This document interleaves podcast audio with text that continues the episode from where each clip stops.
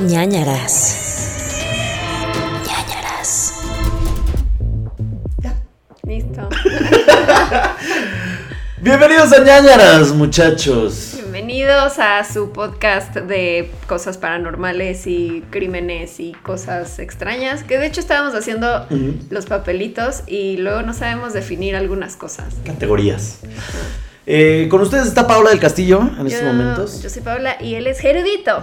Yo soy Gerudito y pues sí, bienvenidos a ñañaras, ese podcast que Jaime Maussan descubrió antes que nadie.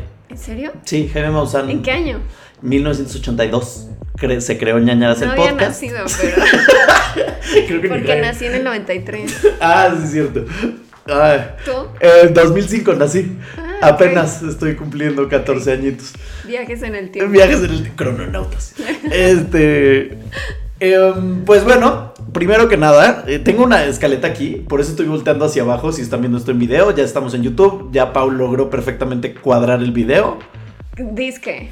Se ve un poco mejor porque ya no entra tanto. No, sí entra mucha luz, pero no tanto como antes. Pero tenemos nuevas adiciones para el set que Ah, compró Ger. Sí, fui de compras. Fui de compras, tenemos un boni- bonito candil, ¿no? Candelabro, ¿no? Candelabro, candelabro. No, candelabro es el del techo. No, sí, candelabro es este, candil es el del techo. Ok. Ay, siempre los confundo. No sé, tiene velas. El punto es Y que es tétrico. esta está bonito y tiene luces. Y tenemos un tazón para la rifa para que no se nos vuelva a olvidar. Tenemos nuevos vasos. Tengo un este, tarro con agua. con agua. ser aburrida. Creo que se vería más padre porque como es de calavera, si tuviera leche. Claro. Pero- Un White Russian. Exacto. Licor con leche. Como... O romchata. O romchata. Uh, Sí. sí. No está patrocinado esto por romchata, pero amigos nos gusta mucho. Deberían. Em, avisos parroquiales de esta semana. En esta sección tenemos que hablar de eh, los avisos de redes sociales. Recordarles que nuestras redes sociales son Nanaras Podcast en todos lados. El mail nanaraspodcast.gmail.com y comentarles sobre el grupo de ñañers, que es este grupo privado, secreto, misterioso, místico. Ya tenemos un moderador. ¿Ah, sí? Sí, ¿Quién es? se llama Ricardo. Bueno, para ahorita se está publicando esto en octubre, pero ya Ajá. tendrá dos semanas siendo moderador. Exacto. Y, y- y ya, y está padre. Si alguien más quiere ser moderador, pues avísenos. En realidad nada más necesitamos que se mantenga una comunidad bonita, ¿sabes? Sí. Y que no... pro- Que no haya bullying. que no haya bullying, que no haya acoso, que no haya nada feo y que tampoco haya cosas muy gráficas, ¿sabes? No queremos que de repente en ese grupo aparezcan como videos de muertes Gente, reales. Ajá, o- descuartizados. Ajá, no, o sea, es recuerden que somos familiares hasta cierto punto. No. No, no somos familiares, pero Pues no sé, estábamos teniendo el otro día Ajá. la discusión sobre si ponerle explicit Ujú. a los episodios, si son explícitos o no, porque luego es medio ambiguo. Sí. Si, o sea, no sé, si dices una grosería ya es explícito o no. Pero no sé, o sea, lo que leí es que en general si es algo que los niños no deberían de escuchar, Ajá. le pongas O explícito. sea, yo supongo que si tienes 13 años en adelante puedes escucharlo. Chance y te van a dar pesadillas, pero relax, ¿sabes? Como que todo bien. Em, amo el grupo de ñañers. He sido buleado las últimas 48 horas en ese grupo. Por Es- un meme que te hicieron. me de- hicieron un meme. eh, Por tener, por tener video, ya ves. Por Esas son video. las cosas que genera el video. Pero me dio mucha risa. La verdad es que me da mucha risa. Como que se me hizo muy divertido. Ay, a mí también me habían buleado de un video que tú subiste Ajá, de cuando maquillada. Y es así como la peor captura de pantalla de la historia. Parezco duende o no sé qué te... Pero gracias. Pero bien, pero pues los amamos muchísimo, gracias, síganse metiendo. Hasta ahorita sigue siendo privado. Pensé, ¿por qué, ¿por qué es el grupo privado? No tengo una respuesta real, porque to- acepto a todo mundo. Es como que... Pero está padre porque es como una Ajá. sociedad secreta. Ajá, pero... Sí.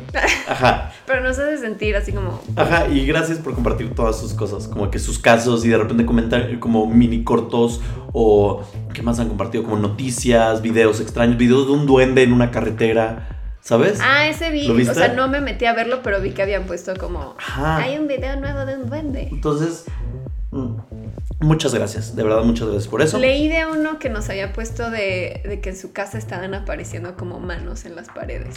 Sí, Y, y puso una foto de una mano. Sí. Y me dio un poquito de miedo. pánico. Ñañara. Paniquísimo. Ñañarísimas. Oye, em, y bueno, esos son todos los avisos. ¿Tienes algún aviso parroquial? Eh, no, ningún aviso. No, creo que no. eh, no ¿Qué ha pasado en tu vida? No, espera, no me acuerdo que me. Tengo un vago recuerdo de que algo la cajeteamos en uno de estos episodios y dijimos algo mal, pero um, sorry, no me acuerdo. Yo tampoco me acuerdo. Eh, nada le importa. Eh, sigamos. ¿Qué ha pasado en mi vida? ¿Qué ha pasado en tu vida? Cuéntame tú. El otro día me pasó algo bien random que seguro no tiene nada de paranormal, pero Ajá. en mi mente sí lo fue, porque siempre trato de encontrar una explicación paranormal. ¿Cómo debe ser? Porque estaba hablando sobre... Estaba en un lugar que me habían dicho que estaba embrujado y que habían visto el fantasma de una niña y no sé qué. Y entonces justo estaba platicando, sí, es que me dijeron que por ahí la vieron asomada, no sé qué. Y estaba platicando de eso y de repente siento así como que me... O sea, traía una chamarra con un gorrito, hoodie. Y como que sentí que en, en la- en el gorrito No. me cayó algo, pero así como del tamaño de un limón. Así sentí como un... Una piedra. Ajá. Y yo, ¿qué pedo? Y volteo y me dicen, ¡ah, tienes un bicho! Y, ya, y yo así, obviamente aventé la chamarra al piso. Ajá. Y era un escarabajo de este tamaño, pero de esos como... O sea, creo que más que no lo había visto más que en el Rey León.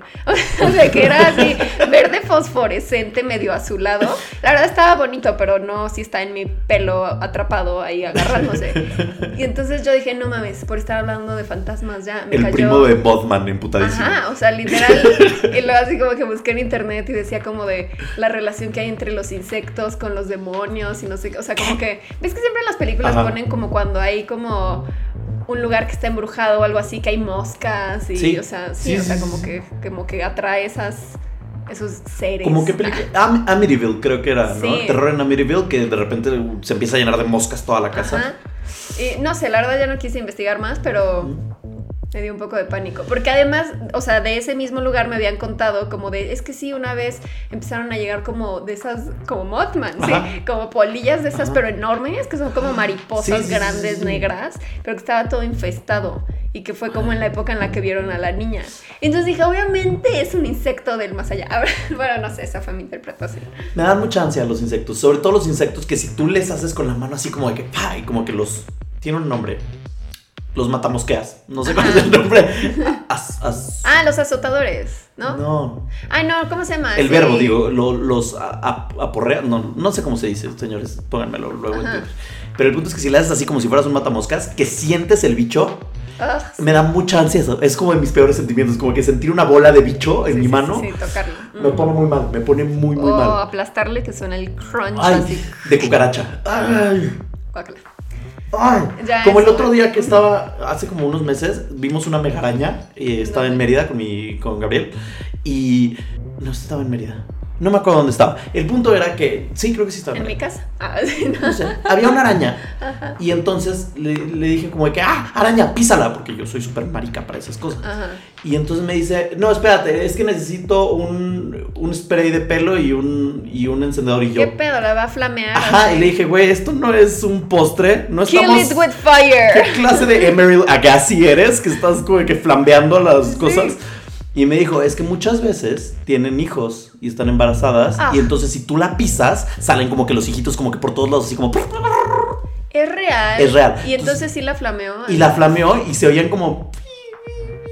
Y le digo, ¿qué, ¿por qué suena así? Y me dijo, son los gritos de los bebés. Y yo, Ay, no. what the f- Eso se fart? lo inventó. No, sí se oía como que los grititos de los, de los bebés araña.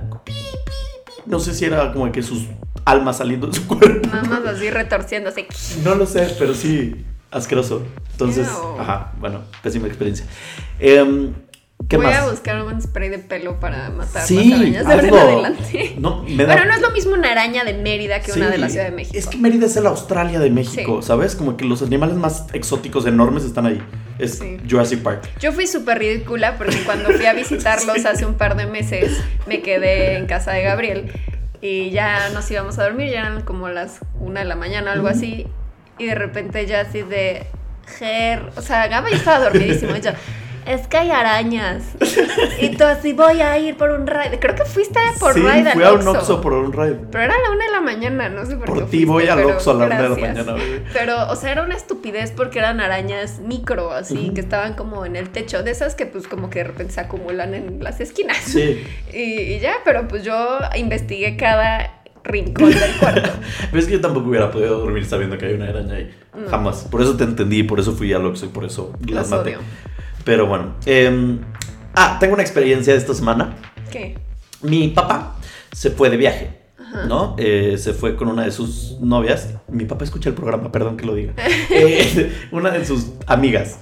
Ajá, porque así Espero que no escuche su amiga esto porque No creo, no creo va a decir, ¿cómo hay más? Ajá, o sea, es que creo que en su mente son amigas. Bueno, no voy a platicar sobre la psicología y terapia de mi papá, pero el punto es que tiene varias amigas en el mundo, ¿no? Y entonces eh, se fue ahorita a Arizona con una de sus amigas. Ok. Eh, ¿Fue a lo de Area 51? Ok. no, no, no, no fue, no, fue nada más porque, pues, a visitarla y a su hija, ¿no? Y ya, y regresó. Y, y ya sabes que cuando a veces los papás van de viaje te traen como un regalo, ¿sabes?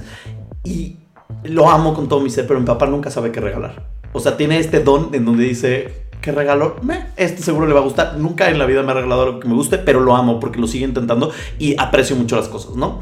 Esta semana eh, hizo algo increíble. ¿Qué te trajo?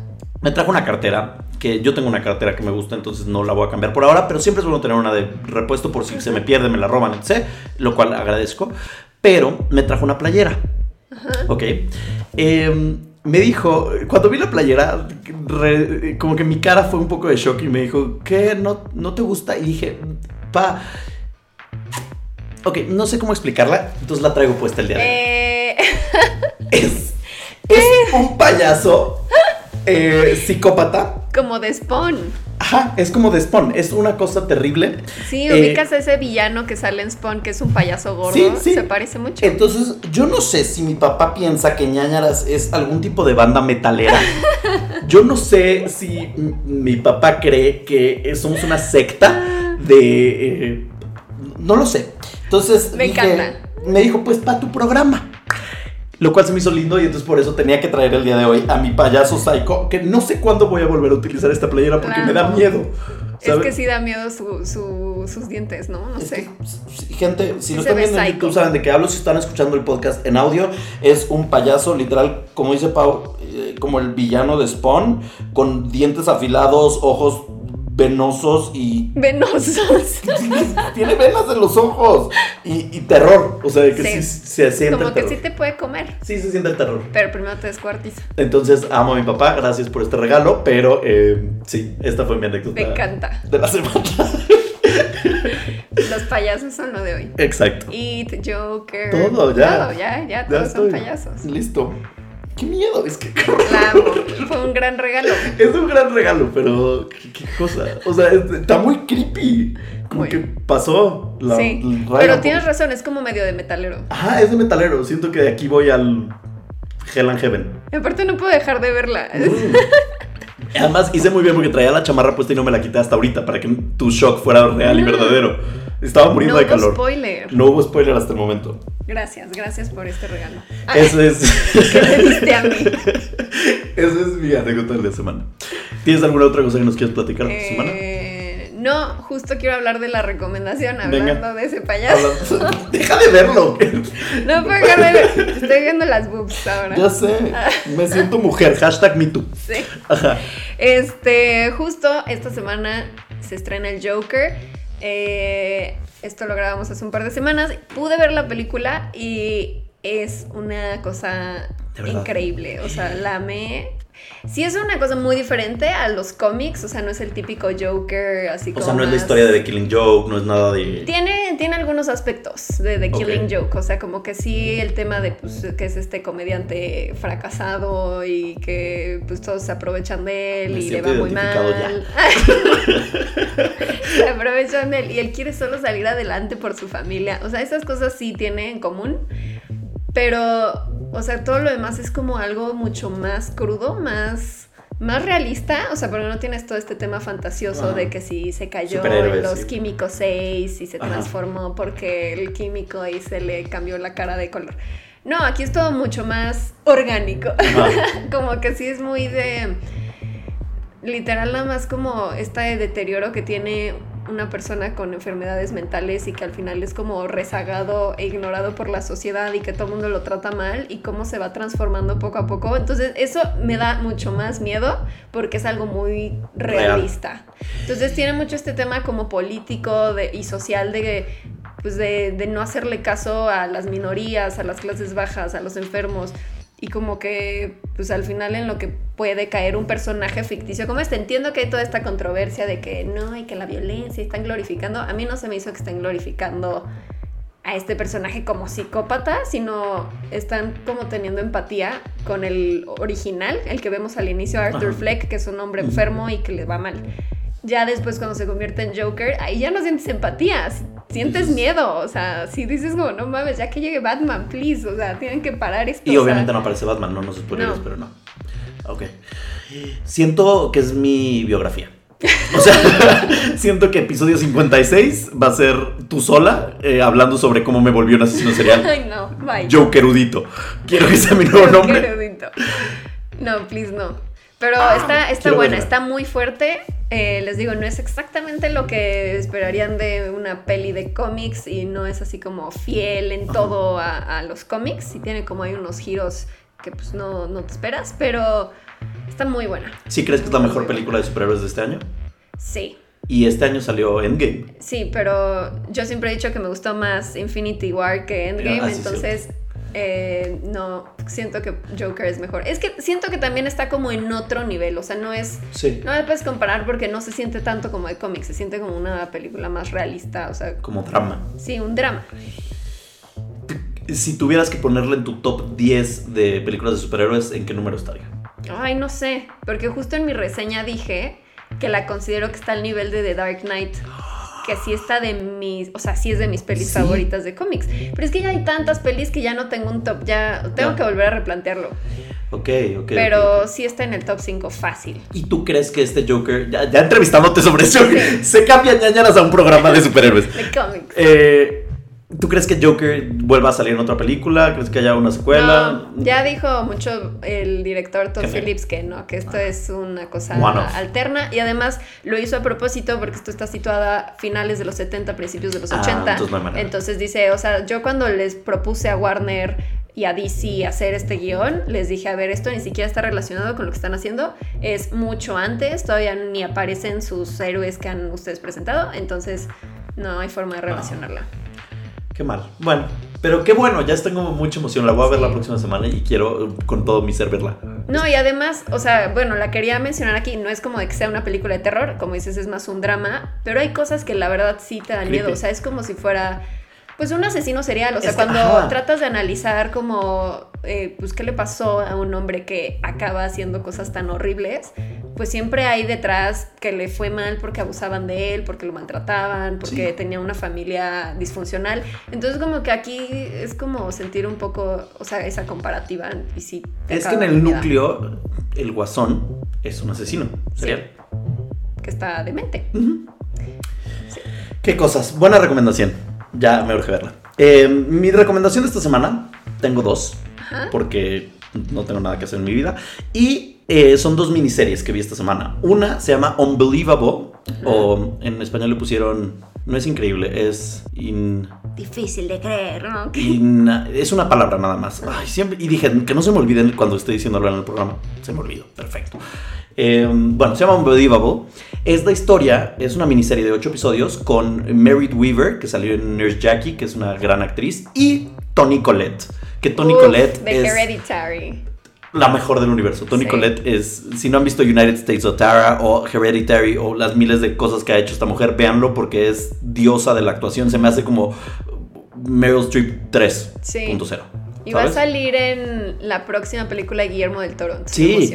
Tony Collette hace- puede hacer todo y siempre hace papeles increíbles. Entonces, em, trata de una mujer, eh, trata de un eh, violador serial.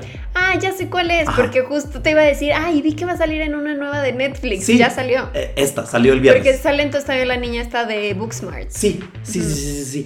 Y trata sobre unas- un violador serial que viola a una niña. Bueno, una niña no, porque ella es mujer. Pero viola a una mujer y nadie le cree. Entonces los policías le dicen como que te lo inventaste, ¿verdad? Te lo inventaste. Sí.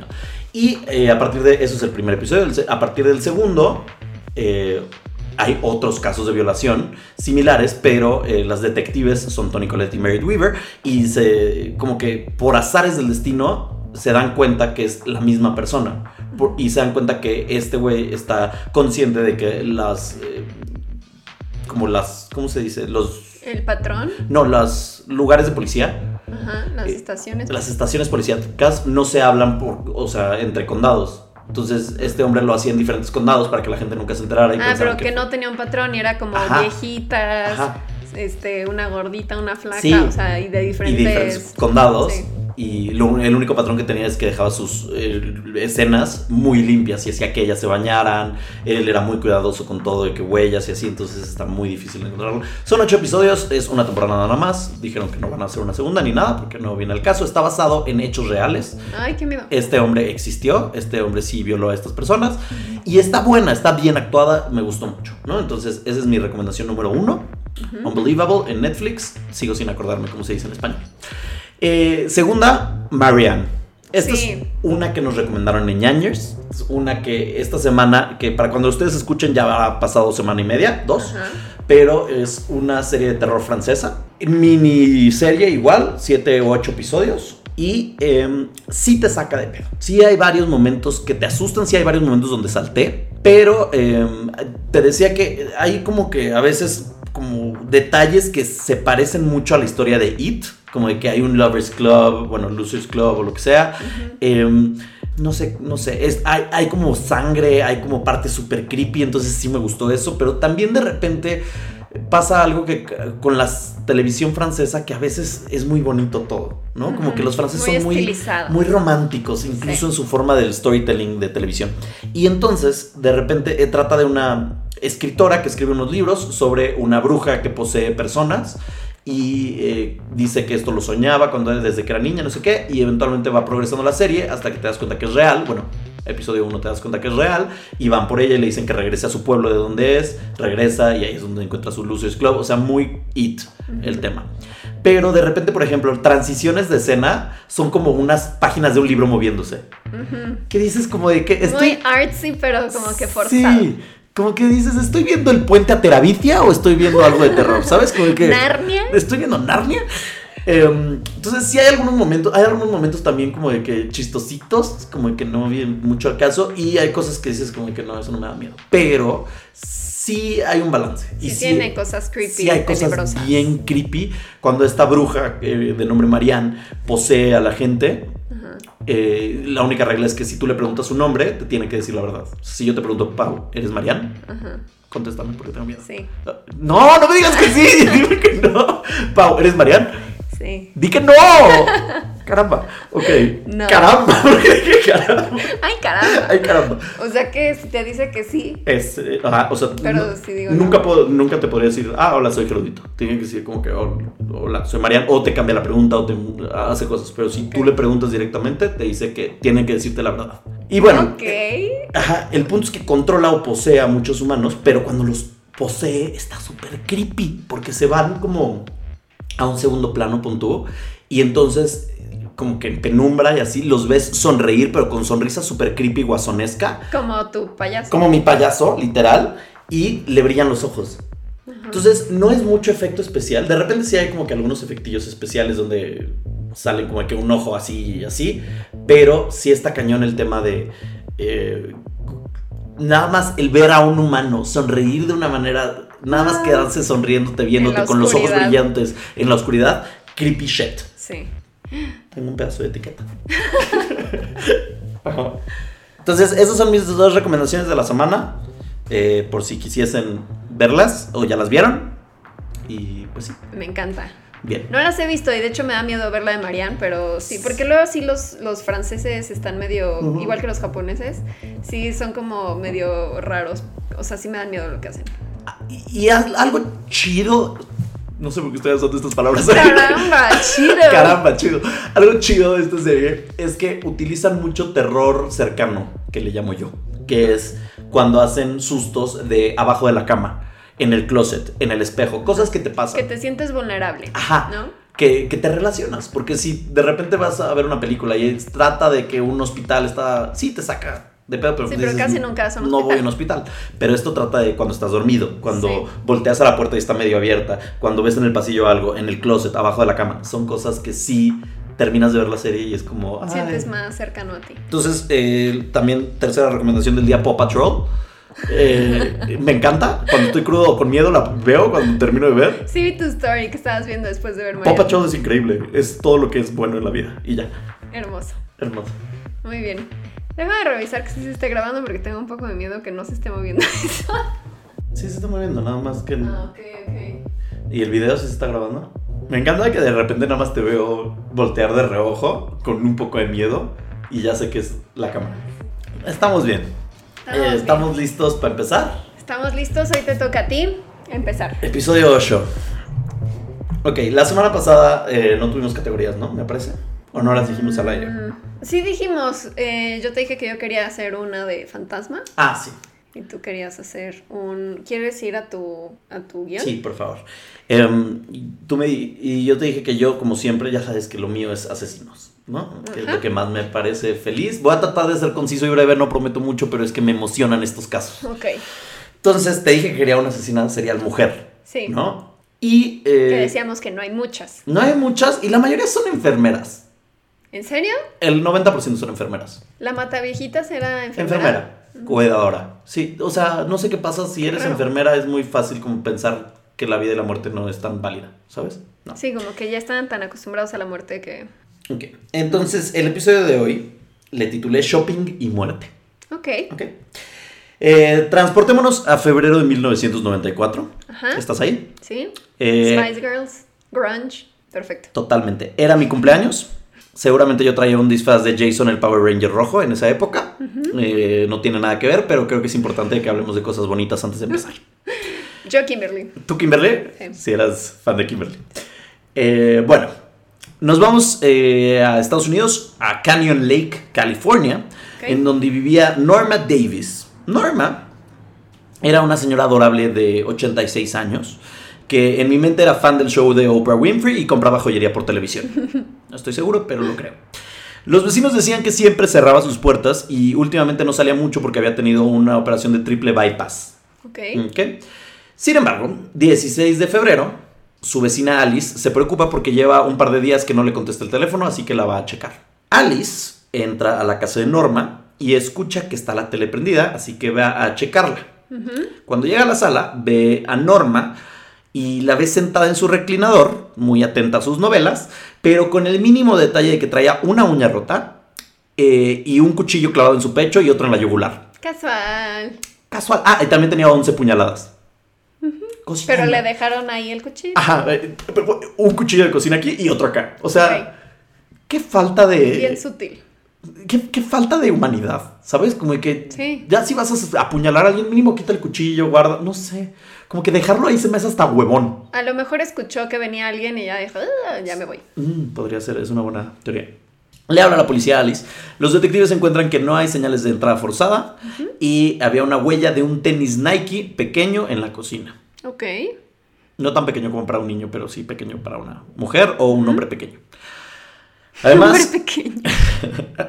encontraron que quien haya sido no se llevó nada, por lo que no fue un robo y había arrancado el cable del teléfono. Porque hashtag noventas. Ajá. Y existían cables telefónicos.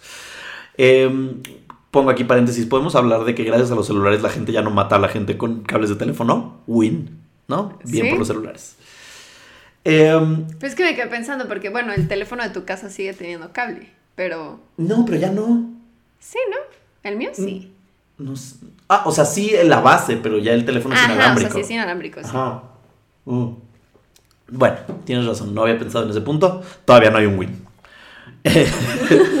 la escena estaba. Yo ya también, ¿quién tiene teléfono de casa? Sí, no. O sea, que yo ya no tengo. según- Solo cuando suena el mío es porque es algo que me quieren vender. Exacto. No, no contesto. Em, bueno, la escena estaba limpia, no había huellas, no había señal de que no, se haya resistido. Y dice el detective Joseph Greco, que eh, el día de hoy va a ser nuestro investigador favorito de confianza, eh, que mientras investigaba, el detective Greco estaba eh, viendo las cosas y decía que estaba muy bien, como que no, no había forcejeo, no había lucha, no había pelea, ¿no? Eh, investigan la casa los policías y el detective Greco sale a interrogar a la ex nuera de Norma. ¿Ok? Voy a hablar de muchos parentescos, entonces necesito que estés al pedo conmigo. La ex suegra. Ex nuera. Ah, no era. No era. ¿Ves? Y yo, pues, ¿cuántos años tenía ya la suegra? 132 Ya era años. una momia ahí. No, la ex nuera de Norma era una mujer llamada Jerry. Y su- Como tú. Ajá, como yo, pero J-E-R-I. Ok. Jerry. Jerry. Y su nuevo esposo, Russell. O sea, ella, ponte tú que Jerry se casa con un dude que se llama, me parece, Russell Bill. Crowe. me quedé pensando Russell Crowe. se casa con Russell Crowe. Ajá. Y entonces Russell Crowe, su mamá es esta mujer muerta. Ajá. Y luego el hombre se muere, luego voy a platicarte de esto, y se vuelve a casar por una segunda ocasión, Jerry, y se llama... Obvio, la nuera es la- asesina. No te voy a... Y ya asesinó Traté, también traté- a su esposo. traté de no decirte el asesino hasta el final para que siempre estés como que viendo quién va a ser, quién va a ser, ¿ok? Es como club. Ajá, te estoy haciendo un club el día de hoy.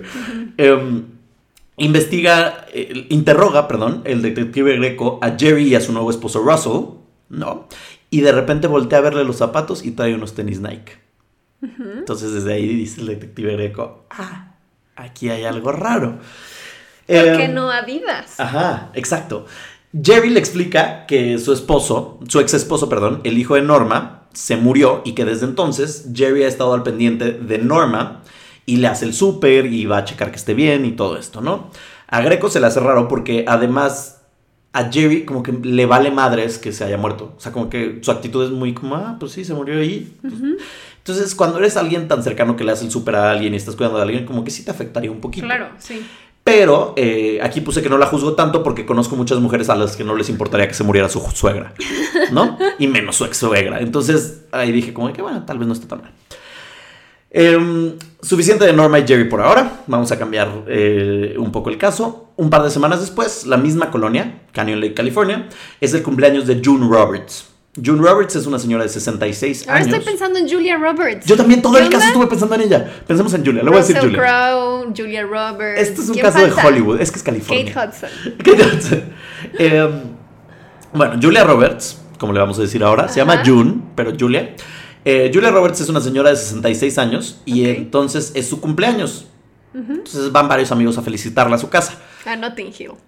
Ah, Notting, no, Canyon Lake. Ese sí es Canyon Lake. No, no, no Notting Hill.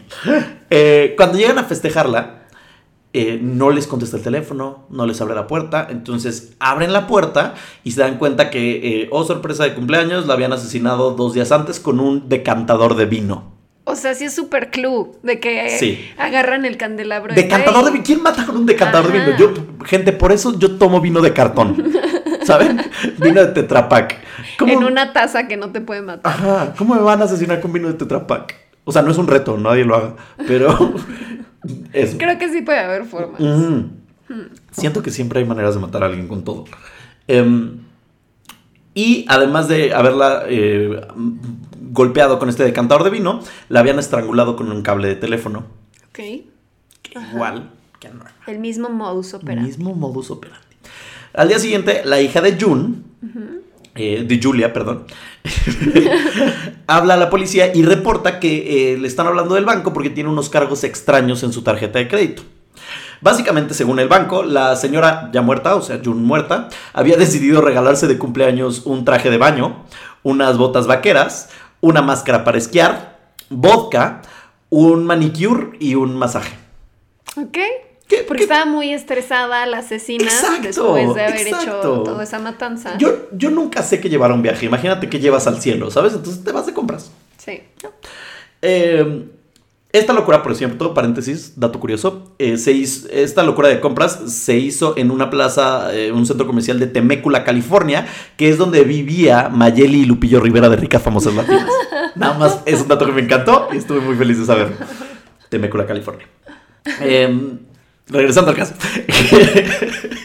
Greco investiga y pregunta y todos los que atendían las tiendas y ahí de donde se había hecho estos cargos dicen que fue una señora pequeña de pelo rubio con un Cadillac café y un hijo pequeño. Hijo pequeño y ella señora pequeña. Ajá, pues todos pequeños. O sea, no pequeños No de son enanos. enanos. No, ajá, pequeños nada más de pequeñillos. Sí.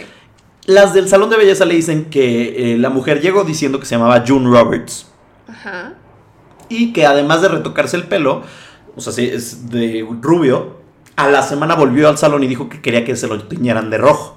que obviamente se sabe que no se puede porque se lastima el pelo con los químicos. Sí. Duh. Y no te queda el mismo tono. No, John Roberts. Digo, esta mujer.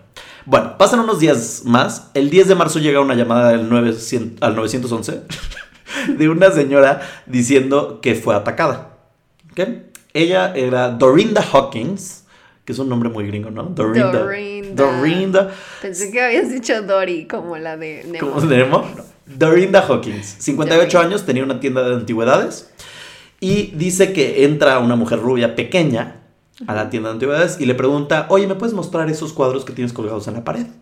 Y entonces eh, le dice, sí, claro. Entonces se voltea para quitar el cuadro, Ajá. Josefa en este Exacto. caso, y, y entonces la empieza a ahorcar con una cuerda, la mujer esta rubia pequeña. Y la mujer misteriosa le dice, ya, relájate, tranquila, solo relájate. Y entonces dice esta mujer que, que lo que más le causó shock fue que la voz era tan tranquila como de un doctor, como de una enfermera. Ajá. Asesinas seriales, enfermeras. Eh, no todas. Hay muchas personas, la mayoría son increíbles y gracias por cuidarnos, enfermeras, pero sí hay algunas que están.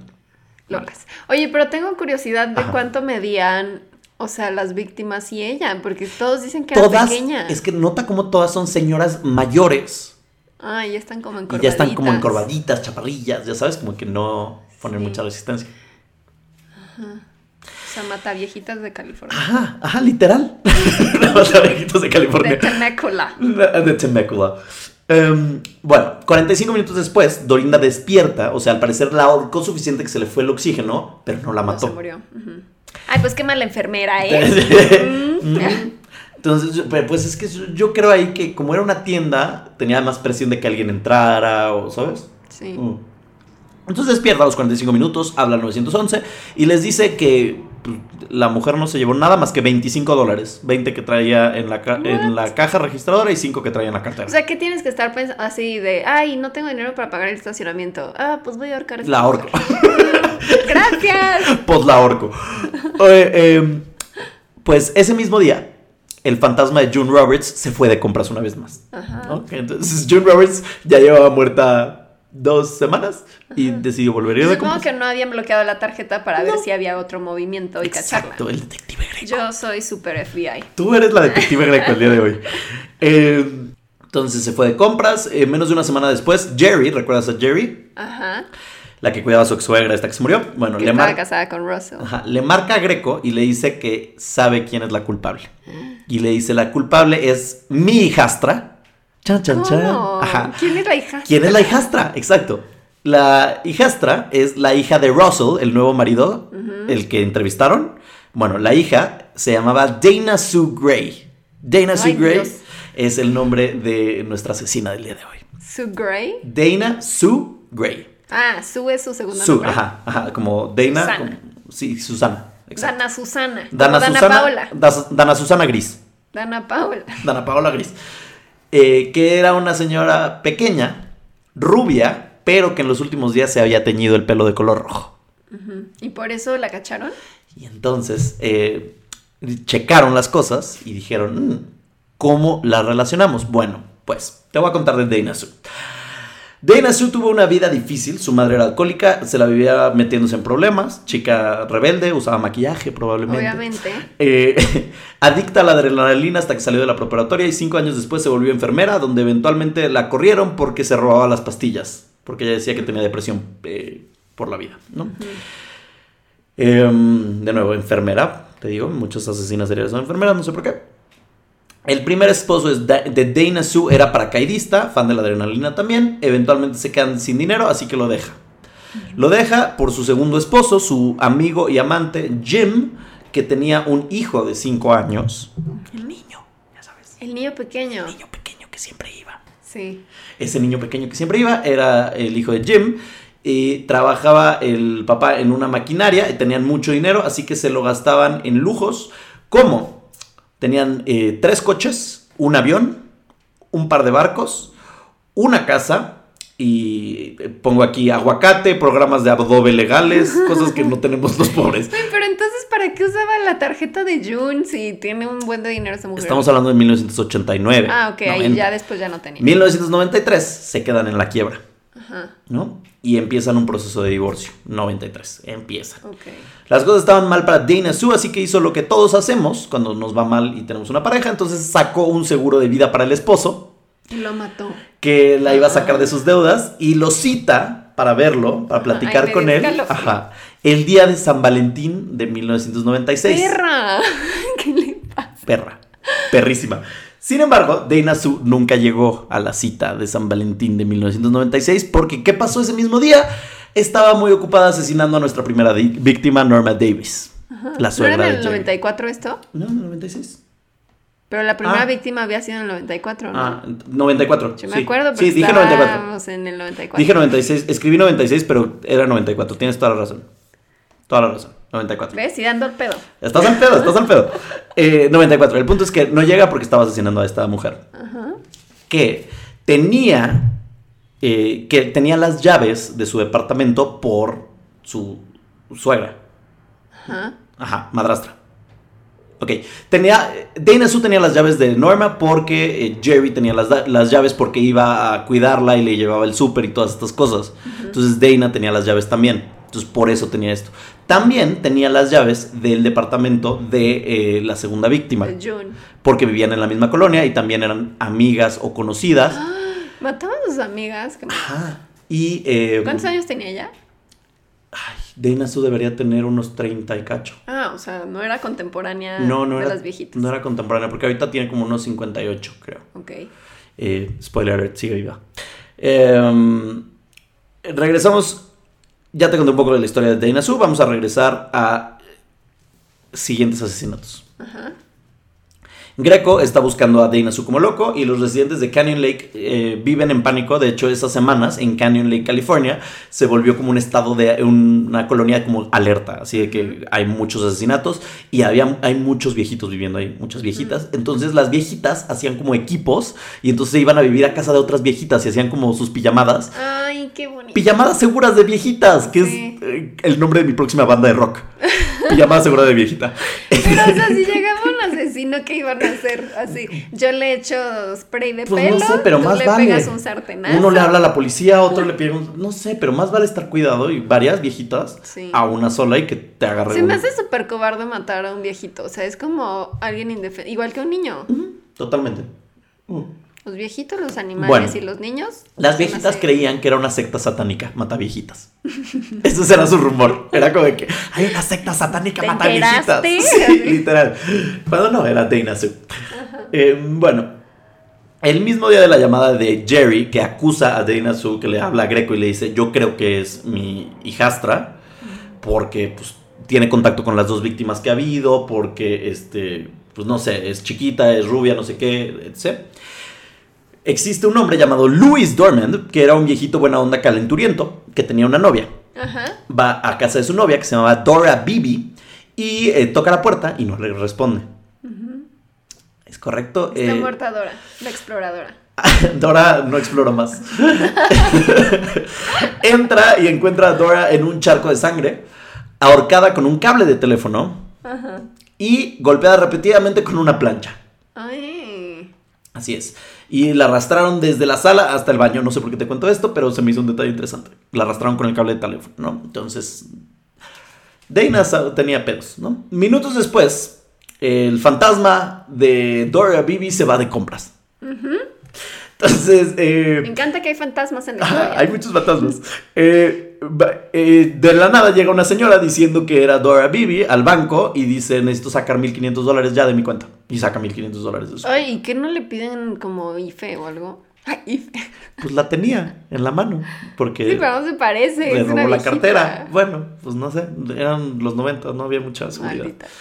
Em, eh, lo fuerte es que además de que pasó esto, durante este asesinato y durante otro de los asesinatos, no me acuerdo cuál fue, mientras Dana estaba asesinando a las víctimas, en el coche le estaba esperando su niño de 5 años. Ay, no. ¿Qué ni- O sea, y decían los detectives que muchas veces ella ni siquiera se comía de ropa. Entonces ella mataba a alguien llena de sangre, se subía al coche y se iba con su hijo de cinco, bueno, no su hijo, su hijo postizo de 5 años Ajá. por el lado, ya que tenía dinero. Sí. Y no se volvió ese niño en un psicópata. Hasta el momento no, no lo sé, chance en el Qué siguiente terror. episodio. Al día siguiente la policía encuentra a Dana Sue en su casa, Le toca la puerta y Greco le dice, sabes perfectamente por qué estamos aquí. Y entonces ella le dice, sí. Y se sube a la, a la patrulla y se va. Sí. Sorry. Eh, Dana Sue dijo primero que era inocente, que ella no tenía idea, que ella no había asesinado a nadie, que nada, que de hecho encontró la cartera en una carretera y luego de interrogarla dijo, bueno, la neta es que sí me robé las carteras, pero cuando yo llegué ya estaba muerta esta señora y la otra me la encontré en la calle. sí, Fue una casualidad. Ajá, pero nunca las maté, ¿no? Después dijo que estaba loca y que no lo hizo conscientemente, hasta que eventualmente en 1998, dos años después, dijo que sí había asesinado a June Roberts y a Dora Beebe, pero, eh, y además había intentado matar a Dorinda Hawkins, la de la tienda, pero nunca confesó matar a la primera víctima y tomó un deal, un acuerdo con el juzgado que le dijo, mira, yo sirvo mis condenas de muerte si ya no me juzgas por el asesinato de, de Norma Davis porque no hay pruebas suficientes y ya no quiero tener otro juicio. Porque podría ser que ya con ese juicio ya la manden a condena de muerte y la maten. Entonces ella dijo, no, ¿sabes qué? Cadena perpetua, yo feliz, chido, pero no me condenes nunca más por el primer asesinato que nunca hice. Que ese fue como el más sangriento, ¿no? El de los cuchillos. Sí. Mm. Los demás fue más como de que las asfixiaba. Ajá, exacto. Cuando le preguntaban por qué lo hizo, dijo que fue porque no tenía dinero y, se sen- y que sentía una inmensa necesidad de ir de compras porque eso siempre la relajaba. Ay, no. Y con sus 25 pinches dólares que iba a comprar. ¿Qué le pasa? Un helado para el niño traumado del coche, pues qué va a comprar. Eh, Entonces le dije, entonces puse aquí, pues es que tiene un punto de que cómo no estresarte después de asesinar a alguien, ¿sabes? Entonces, obviamente ir de compras para entrar en ese estado zen, ¿sabes? Y aparte compraba cosas bien estúpidas, de que el traje de baño, la máscara para ir a Vodka, eh, esquiar. no vodka no, pero sí la Ajá, botas o sea, vaqueras. las botas vaqueras. Es como de algo Sí. para el frío, algo para el calor, Sí. algo para la playa. Compra tortillas, mija, algo que te sirva, ¿sabes?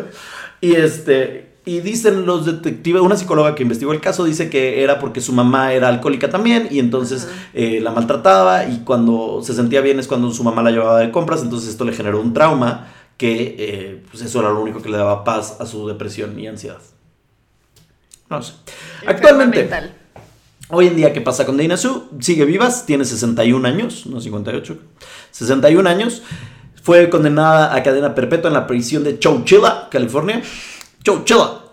Chowchilla, no sé cómo se dice. Eh, Coachella. ah. Está impresionada en Coachella. Eh, dedicada Tiene que ver a Radiohead todos los años. ¿Verdad? Sí, es su, su condena más fuerte es escuchar a Travis Scott todos los años y ver qué pasa. Este, mm. y eh, ella se mantiene activa, por si estás con la duda, porque en sitios web fans de asesinos seriales, porque existen, eh, vende actualmente su ropa interior firmada Es en guapa. 250 dólares. ¿Y la Eh, compra alguien? Claro, por supuesto.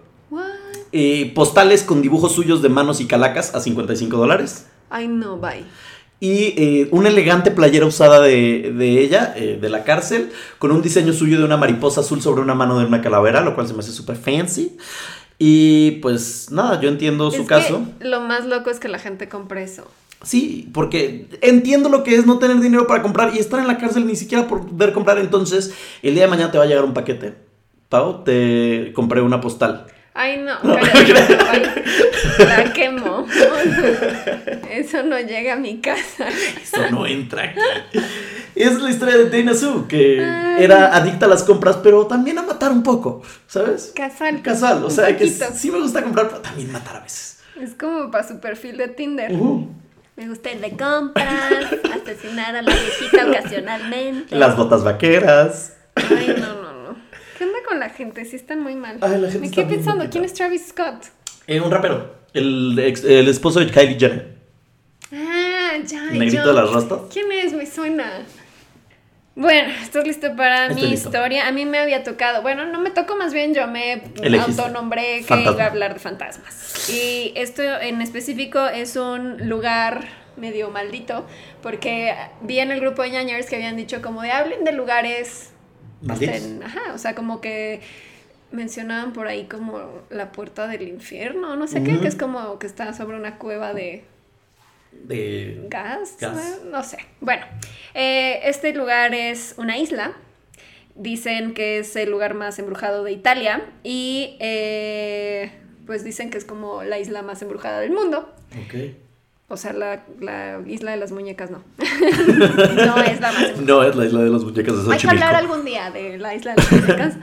Hay Pero que ir. bueno, esta isla se llama Poveglia. Está en la laguna de Venecia.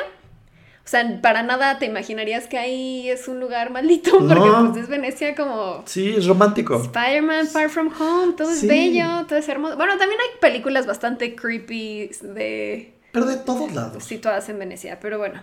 Em, la historia de, de Po- Poveglia, ay, me, se me dificulta, Poveglia. Poveglia.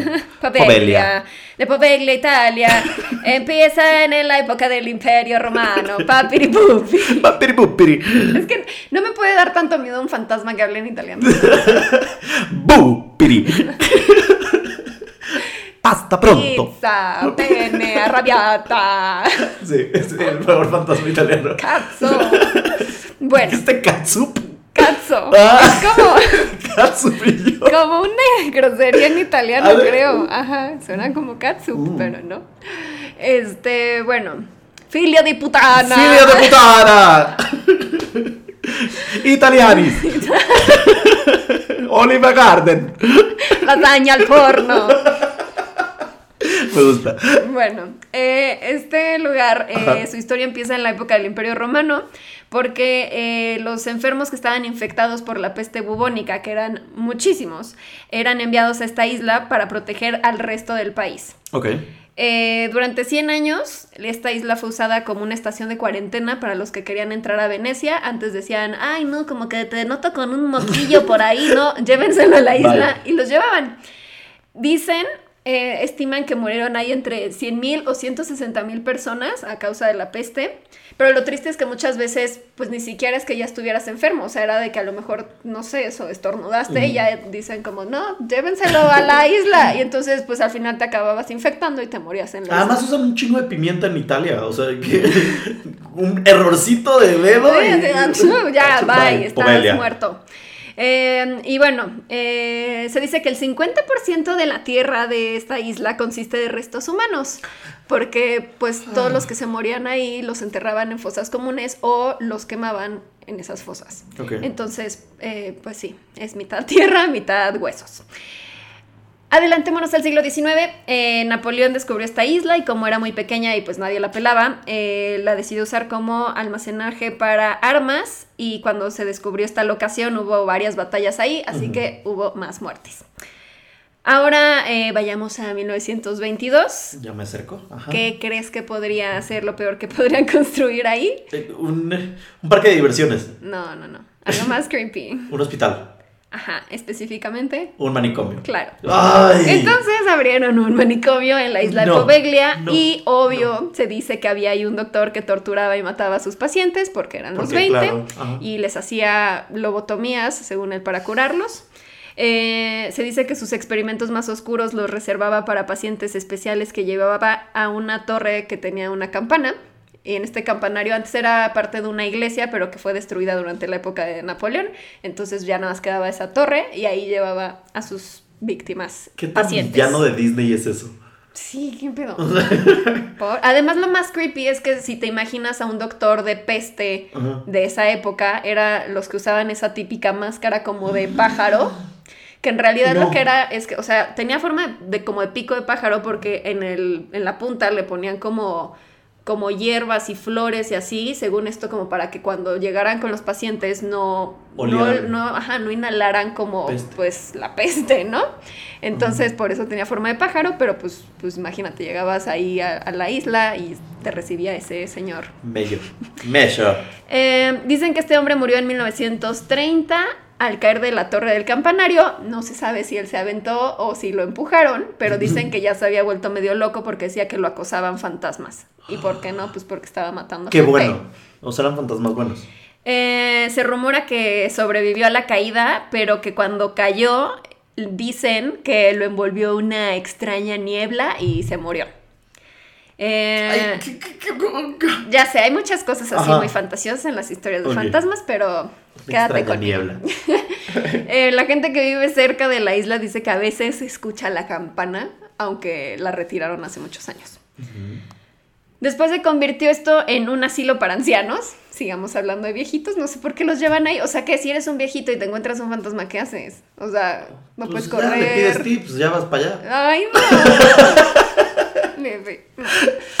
Este, bueno, finalmente la, esta institución cerró sus puertas en, mil, en 1968. Ujú. Posteriormente se dice que se usó la isla para agricultura, porque pues obviamente la tierra es muy fértil, Sí. porque es mitad, eh, Mitad resto restos humano. humanos. Ajá. Sobre todo plantaban ahí, eh, ha- había muchos viñedos para hacer vino. Porque vino humano. eso. Vino humano está padre. Eso. Sí. está padre. Eso sí lo probaría. No, ¿No? no, te dijeran, esta, esta es edición Cava 2002 No, y tiene restos humanos. De hecho, había hace Está poco padre. un. Era como un vodka de Doom, del videojuego, que está como infusionado con tuétano de hueso. Ay, Digo, no. son como de, de vaca, no son Sí, humanos, pero obvio te lo ponen como que son huesos de demonio. Es como, Mm. eo, no, no quiero probar No. tuétano en mi vodka, gracias. Ay, ay, ay. Para que pruebes todo. El fantasma sí, prueba mi vino culera. Es que se le cayó el iPad un poquito, amigos.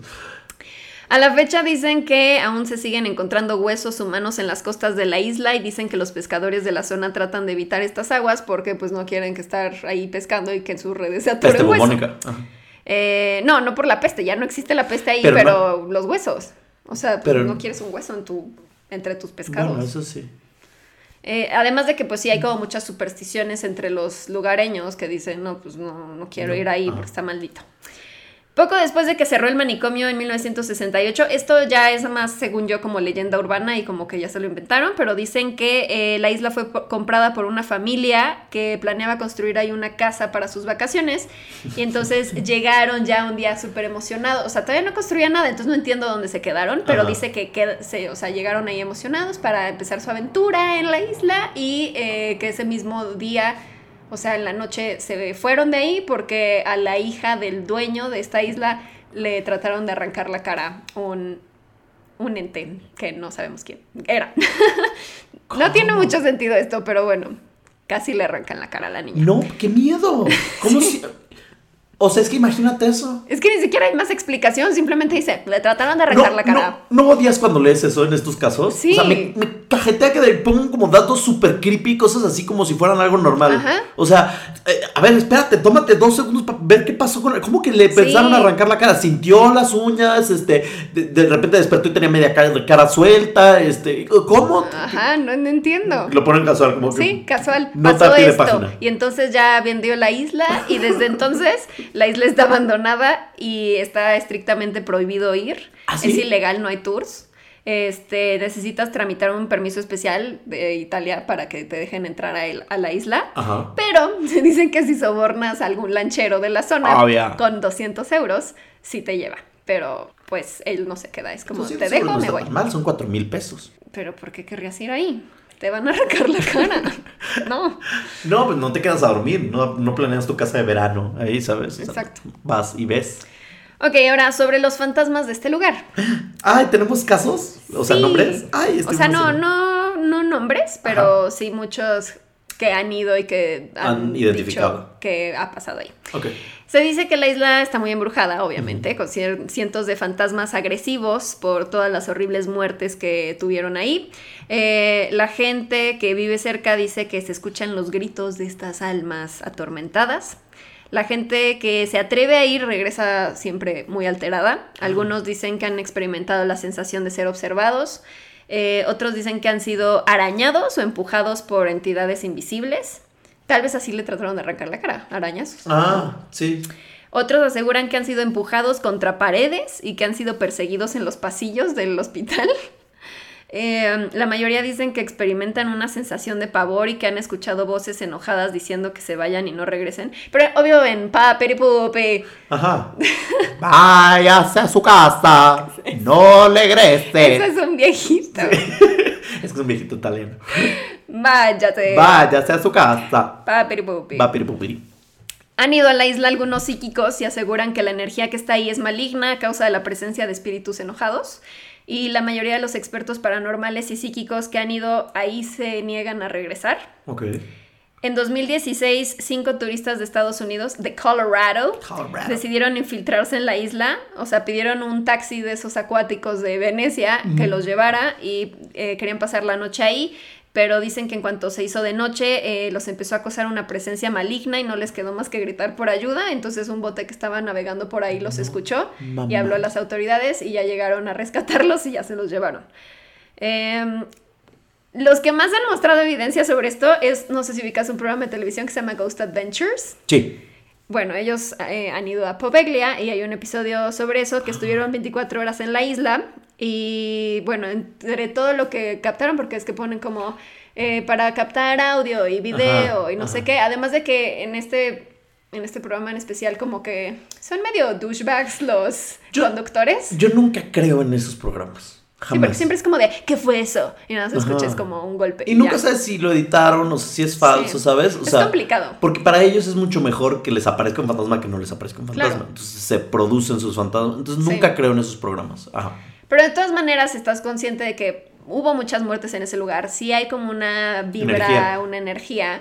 Y estos son, o sea, los conductores de este programa sí son mucho como de, de provocar, ya sabes. O sea, de que en el episodio sale eh, uno de ellos con una máscara de, de esa de, del doctor de peste, como de, De pájaro. Mario Bros.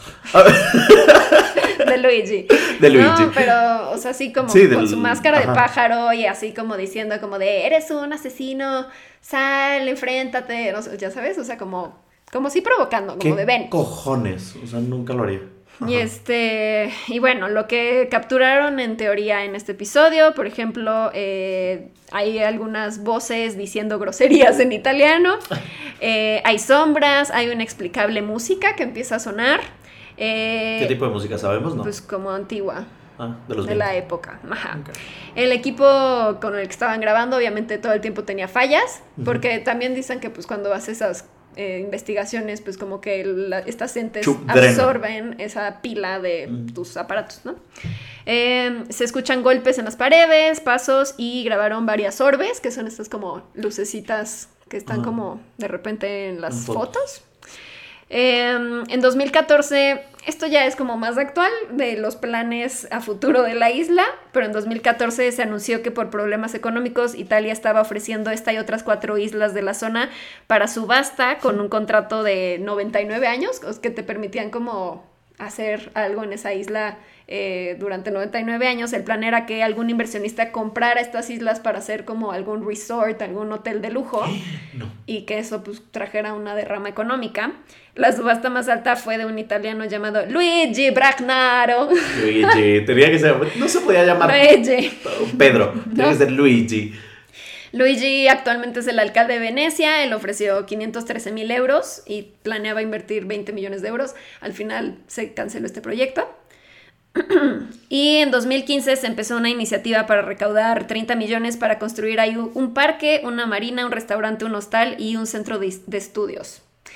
Esto la verdad es que desde el 2015 no ha sucedido No nada. la isla sigue desierta y además no, no le veo sentido. ¿Por qué construyes así? Un restaurante, un hostal, o sea, pues construye más cosas. Digo, es una isla muy pequeña, la verdad. Ya que la ves en fotos y es como, pues del tamaño de un centro comercial. Pues es que sí, ajá. Pero bueno, eh, pues no funcionó. Eh, en 2017 salió una película que filmaron ahí varias partes. Se llama literal The Plague Doctor, el doctor de la peste, es Ajá. italiana.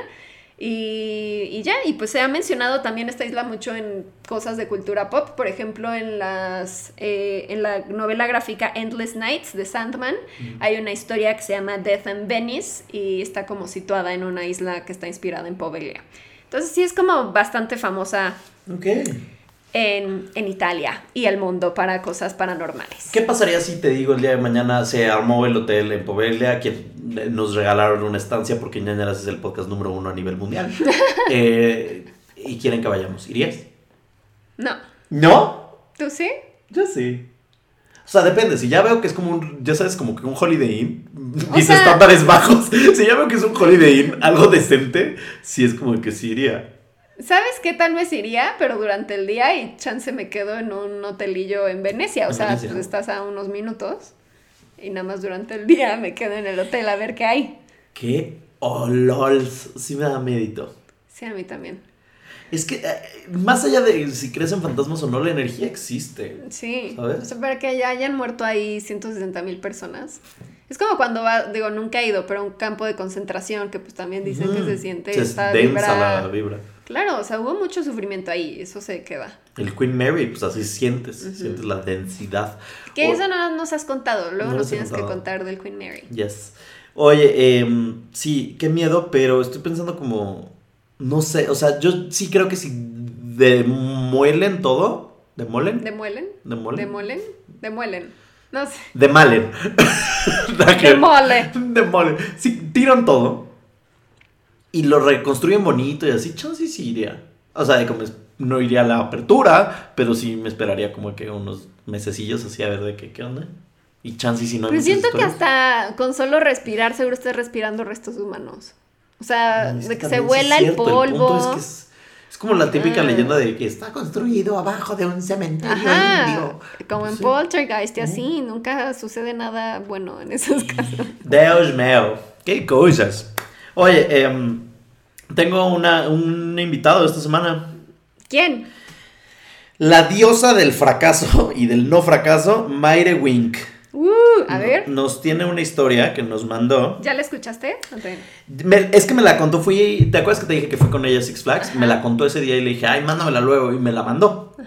Entonces, eh, vamos a escucharla. Es de un amigo suyo y es una historia que le sucedió a Mayre eh, Bebecita Wink. Y pues bueno, vamos a escucharla. Para contar esta historia me puse a buscar los mails que tienen que ver con esta historia y me está dando mucha ñañara.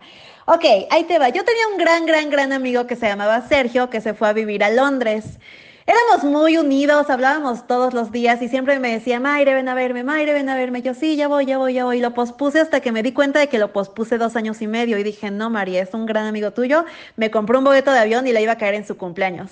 Él empezó a clavarse mucho en la meditación y un día me dice, oye, estoy súper emocionado, me inscribí a un retiro de meditación vipassana, de hecho aquí estoy leyendo ese correo donde me está contando eso.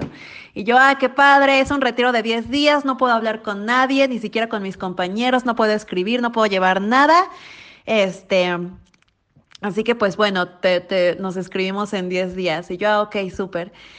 Como el cuarto día de su retiro de meditación, me llega un mail de la que era su exnovia que me dice, oye, Mayre, este, Sergio te quería muchísimo, entonces pues creo que tienes que saber que se murió. Y yo, ¿qué? Este, no sé, nadie entiende qué pasó, estaba en su retiro, se volvió loco, según dicen, se escapó encuerado, se fue corriendo, como era un retiro, estaba en medio de la nada, entonces se fue corriendo desnudo, un granjero se lo encontró, como que lo quiso ayudar, se lo llevó al hospital, Sergio se escapó del hospital, este, se echó a correr en un bosque, se cayó en un lago y se murió, no sabemos si ahogado o de hipotermia. Y estuvo bien raro porque, o sea, que te digan que alguien se fue a pasar 10 días solo con su cabeza y al cuarto día se vuelve loco y se muere. Lo más ñañariento de esta historia es que como él y yo hablamos, vamos diario, este, cuando él se muere me empiezan a llegar correos que él dejó programados. El primer correo dice, se titula Por si me extrañas y dice, a estas alturas ya he de estar donde debí de estar desde hace un tiempo. Dice cosas muy raras como por ejemplo, la vida es un holograma muy bonito y parece tan real que aún escribiendo este mail no estaba convencido de cómo podría ser tan real. Extrañaré muchas cosas que por ahora disfrutaré y una de ellas es hablar contigo en este plano donde te puedo pegar. No sé si en el otro se pueda. O sea, como que, como que me llegué, este, este fue solo el primero de muchos mails, pero fue como que muy ñañariento que su primer mail fuera por si me extrañas. Y todos los demás mails son más o menos, o sea, como que igual dicen cosas bien raras. Otro dice que está, que, que, se- que no sabe qué se sentirá estar tan perdido en la nada y en el todo. O sea, cosas muy ñañarientas que yo nunca voy a entender. Este, pues nada, esa es mi historia, ñañaras, Gerudito. Ay. Qué creepy, ¿no? Y vi un, me mandó una foto del mail, de uno de los mails, y sí dicen cosas así, o sea, que sí dice, El güey, en este plano, o sea, ve, lo tengo aquí, dice, A, a ver, tengo una pregunta técnica porque Ajá. yo estoy muy güey. Nunca he logrado eso. ¿Cómo programas un mail? Yo tampoco, yo- eh, fue la primera cosa que le pregunté cuando me contó inicialmente. Le dije, no sabía que se podía. Me dijo, pues al- antes se podía y creo que todavía se puede, pero no sé. Supongo que no somos tan eh, Tecnológico. tecnológicos. Es que qué tal que lo escribió desde otro ¿Del más lugar? allá? O lo escribió alguien más. No sé, pero ve, o sea, dice. O sea, que empiece su mail con. A estas alturas ya he de estar donde debí de estar desde hace mucho tiempo. Como. Qué creepy Y todo eso fue en. Londres. Sí, todo eso fue a las afueras de Londres, pero tampoco es como que se suicidó de. de que se cortó o de que se ahorcó o se metió pastillas, entonces ya lo veía venir. No, o sea, desnudo corrió hasta que llegó a un lago porque. ¿Por qué correría desnudo? ¿Por qué hasta el lago murió de hipotermia y de como frío? O sea, está cabrón. O sea, sí es una historia bien Ay, creepy. Sí, qué terror. Así que gracias, Mayre Win, que Gracias. escuchen a los meninos asesinos en Spotify, hago su comercial. Y, y esa es la historia del invitado de la semana. Qué miedo. Qué Me quedé como pensando. Así es. Ah, Eh, bueno, siguientes cosas del programa, ya termina, es la despedida y la rifa. Hoy no vamos a tener historia de invitado. Es que Digo, de escucha. no lo sé. ¿Quieres tener una? No Tengamos sé. una. Pues sí. Pues tengamos una. Los dos, pues sí. Bueno. Bueno, Bueno, mientras lo sacas, voy sacando mi papelito Ajá. para la rifa hagamos eso. de lo que nos va a tocar la próxima semana. Ay, quiero un fantasma otra vez. Yo quiero un asesino otra vez. Pero es que me- ya me di cuenta que me explayo mucho. Te pido una disculpa. A mí me tocó asesino. Mi favo. Bueno. Y a mí me va a tocar en estos momentos. Fantasma. No dice sobre algo. ¡Sobreviviente! Pues es muy similar. Es muy ¿no? similar, es muy similar. Pues Mi historia tiene que ser más trágica. ¿Quieres que busque algo más paranormal? ¿Quieres que vuelva a hacer la rifa? Siento que necesito hacer otra vez la rifa porque ya he hecho sobrevivientes antes, Ok. hace unos episodios y acabo de ser asesino, entonces quiero como algo más... Yo- Ah, bueno, hizo un cold case. Un caso un cold case, pero no un asesino, Ajá. asesino. Quiero que te metas. Ay, cold case. ¿Es en serio? Sí. No, ya. Otro. ¿Otro? O bueno, puede ser un cold case porque hay muchos que no necesariamente es de un asesino, A ver. de alguna desaparición. Uno más. Ok. La última. Casos raros. Ok, está bueno. Estábamos diciendo hace rato como Explica, de qué sería ajá. casos raros, o sea, por ejemplo, de me decías de una señora que dijo, "Me casé con mi muñeco." Ajá, exacto. así. Cosas que nada más son extrañas en esta vida, que no entendemos, pero no necesariamente son de terror. No necesariamente tienen que ver con un asesinato, con un paranormal, sino puede ser como una señora que nació con siete pies y se casó con un hombre que tenía ningún pie. Ningún pie. o sea, era mm, cojo. Ajá, era cojo. Y entonces es como de que, ah, qué bizarra historia, pero está padre. cuando no tienes dos pies no eres cojo, solo es un pie, ¿no? Cojo. Eh, para- ¿Paralítico? No. Ay, no sé. Eh, sin pies. Lo siento. No quiero ser ofensivo con ese tema. Em, escoge un caso. Vamos a echarnos un caso de ustedes. Uy, a ver. Se llama Doleta Sugar Ajá. y nos escribe: Hola chicos, soy una ñañina. Paréntesis, ¿pensaste que su nombre era real Doleta Sugar? Sí. O sea, ¿pensaste que, no- que ibas a revelar Doleta Sugar y iba a decir... ¡Qué poca! ¡Qué poca! Soy. Doleta Sugar de Puebla y me cacharon. A lo, a lo mejor es Dolores Azúcar. Hola chicos, soy una ñañi lover. Quiero compartirles algo que nos pasó no solo a mí, sino a toda mi familia el día que enterramos a mi tío D, nombre anónimo. Ok. Hace 10 años, mientras celebrábamos Navidad en familia en casa de mis padres, nos encontrábamos todos reunidos abriendo los juguetes de los más pequeños, comiendo, riendo y felices como cada año. En algún momento mi tío D comenzó a sentirse muy mal, entonces decidimos llevarlo al hospital más cercano. Por las fechas el hospital carecía de especialistas, ya que soy de una ciudad pequeña y lamentablemente él falleció. Todo súper repentino, pasamos de cielo al suelo con esta bruta noticia. Entre el cielo y el suelo hay algo. ¿Te acuerdas? Sí. Perdón, es que qué rara frase que Es de. Mecano, ¿no? Sí, ajá. Perdón. Eh, ahora ya se me pegó la canción. Del cielo al suelo. Eh, mi tío estaba casado y tenía dos hijos pequeños y no alcanzó a despedirse de ningún familiar. Pasó el funeral, misa y todo lo que acostumbramos como mexicanos, pero cuando estábamos en el... cem- en el- ¿Qué me? Pero cuando estábamos en el cementerio para sepultarlo pasó algo que todos vimos. Aún se me pone la carne de gallina. Había una señora entre todos nosotros que nadie habíamos visto antes, la cual después de sepultar a mi tío comenzó a gritar en voz alta súper grave y masculina. María, María, te dije que no lloraras, yo siempre estaré con ustedes. ¿What? Después de decir esto, la señora, en una posición totalmente rígida, como una tabla, se cayó de espaldas y perdió el conocimiento. Todos nos quedamos con la boca abierta sin entender muy bien. Les juro que no lo olvidaremos jamás, pues todos vimos como aquella voz gritó por medio de la señora, que todos ayudamos a levantar del suelo mientras despertaba y nos decía, ¿qué pasó? ¿Qué hice? ¿Por qué me caí?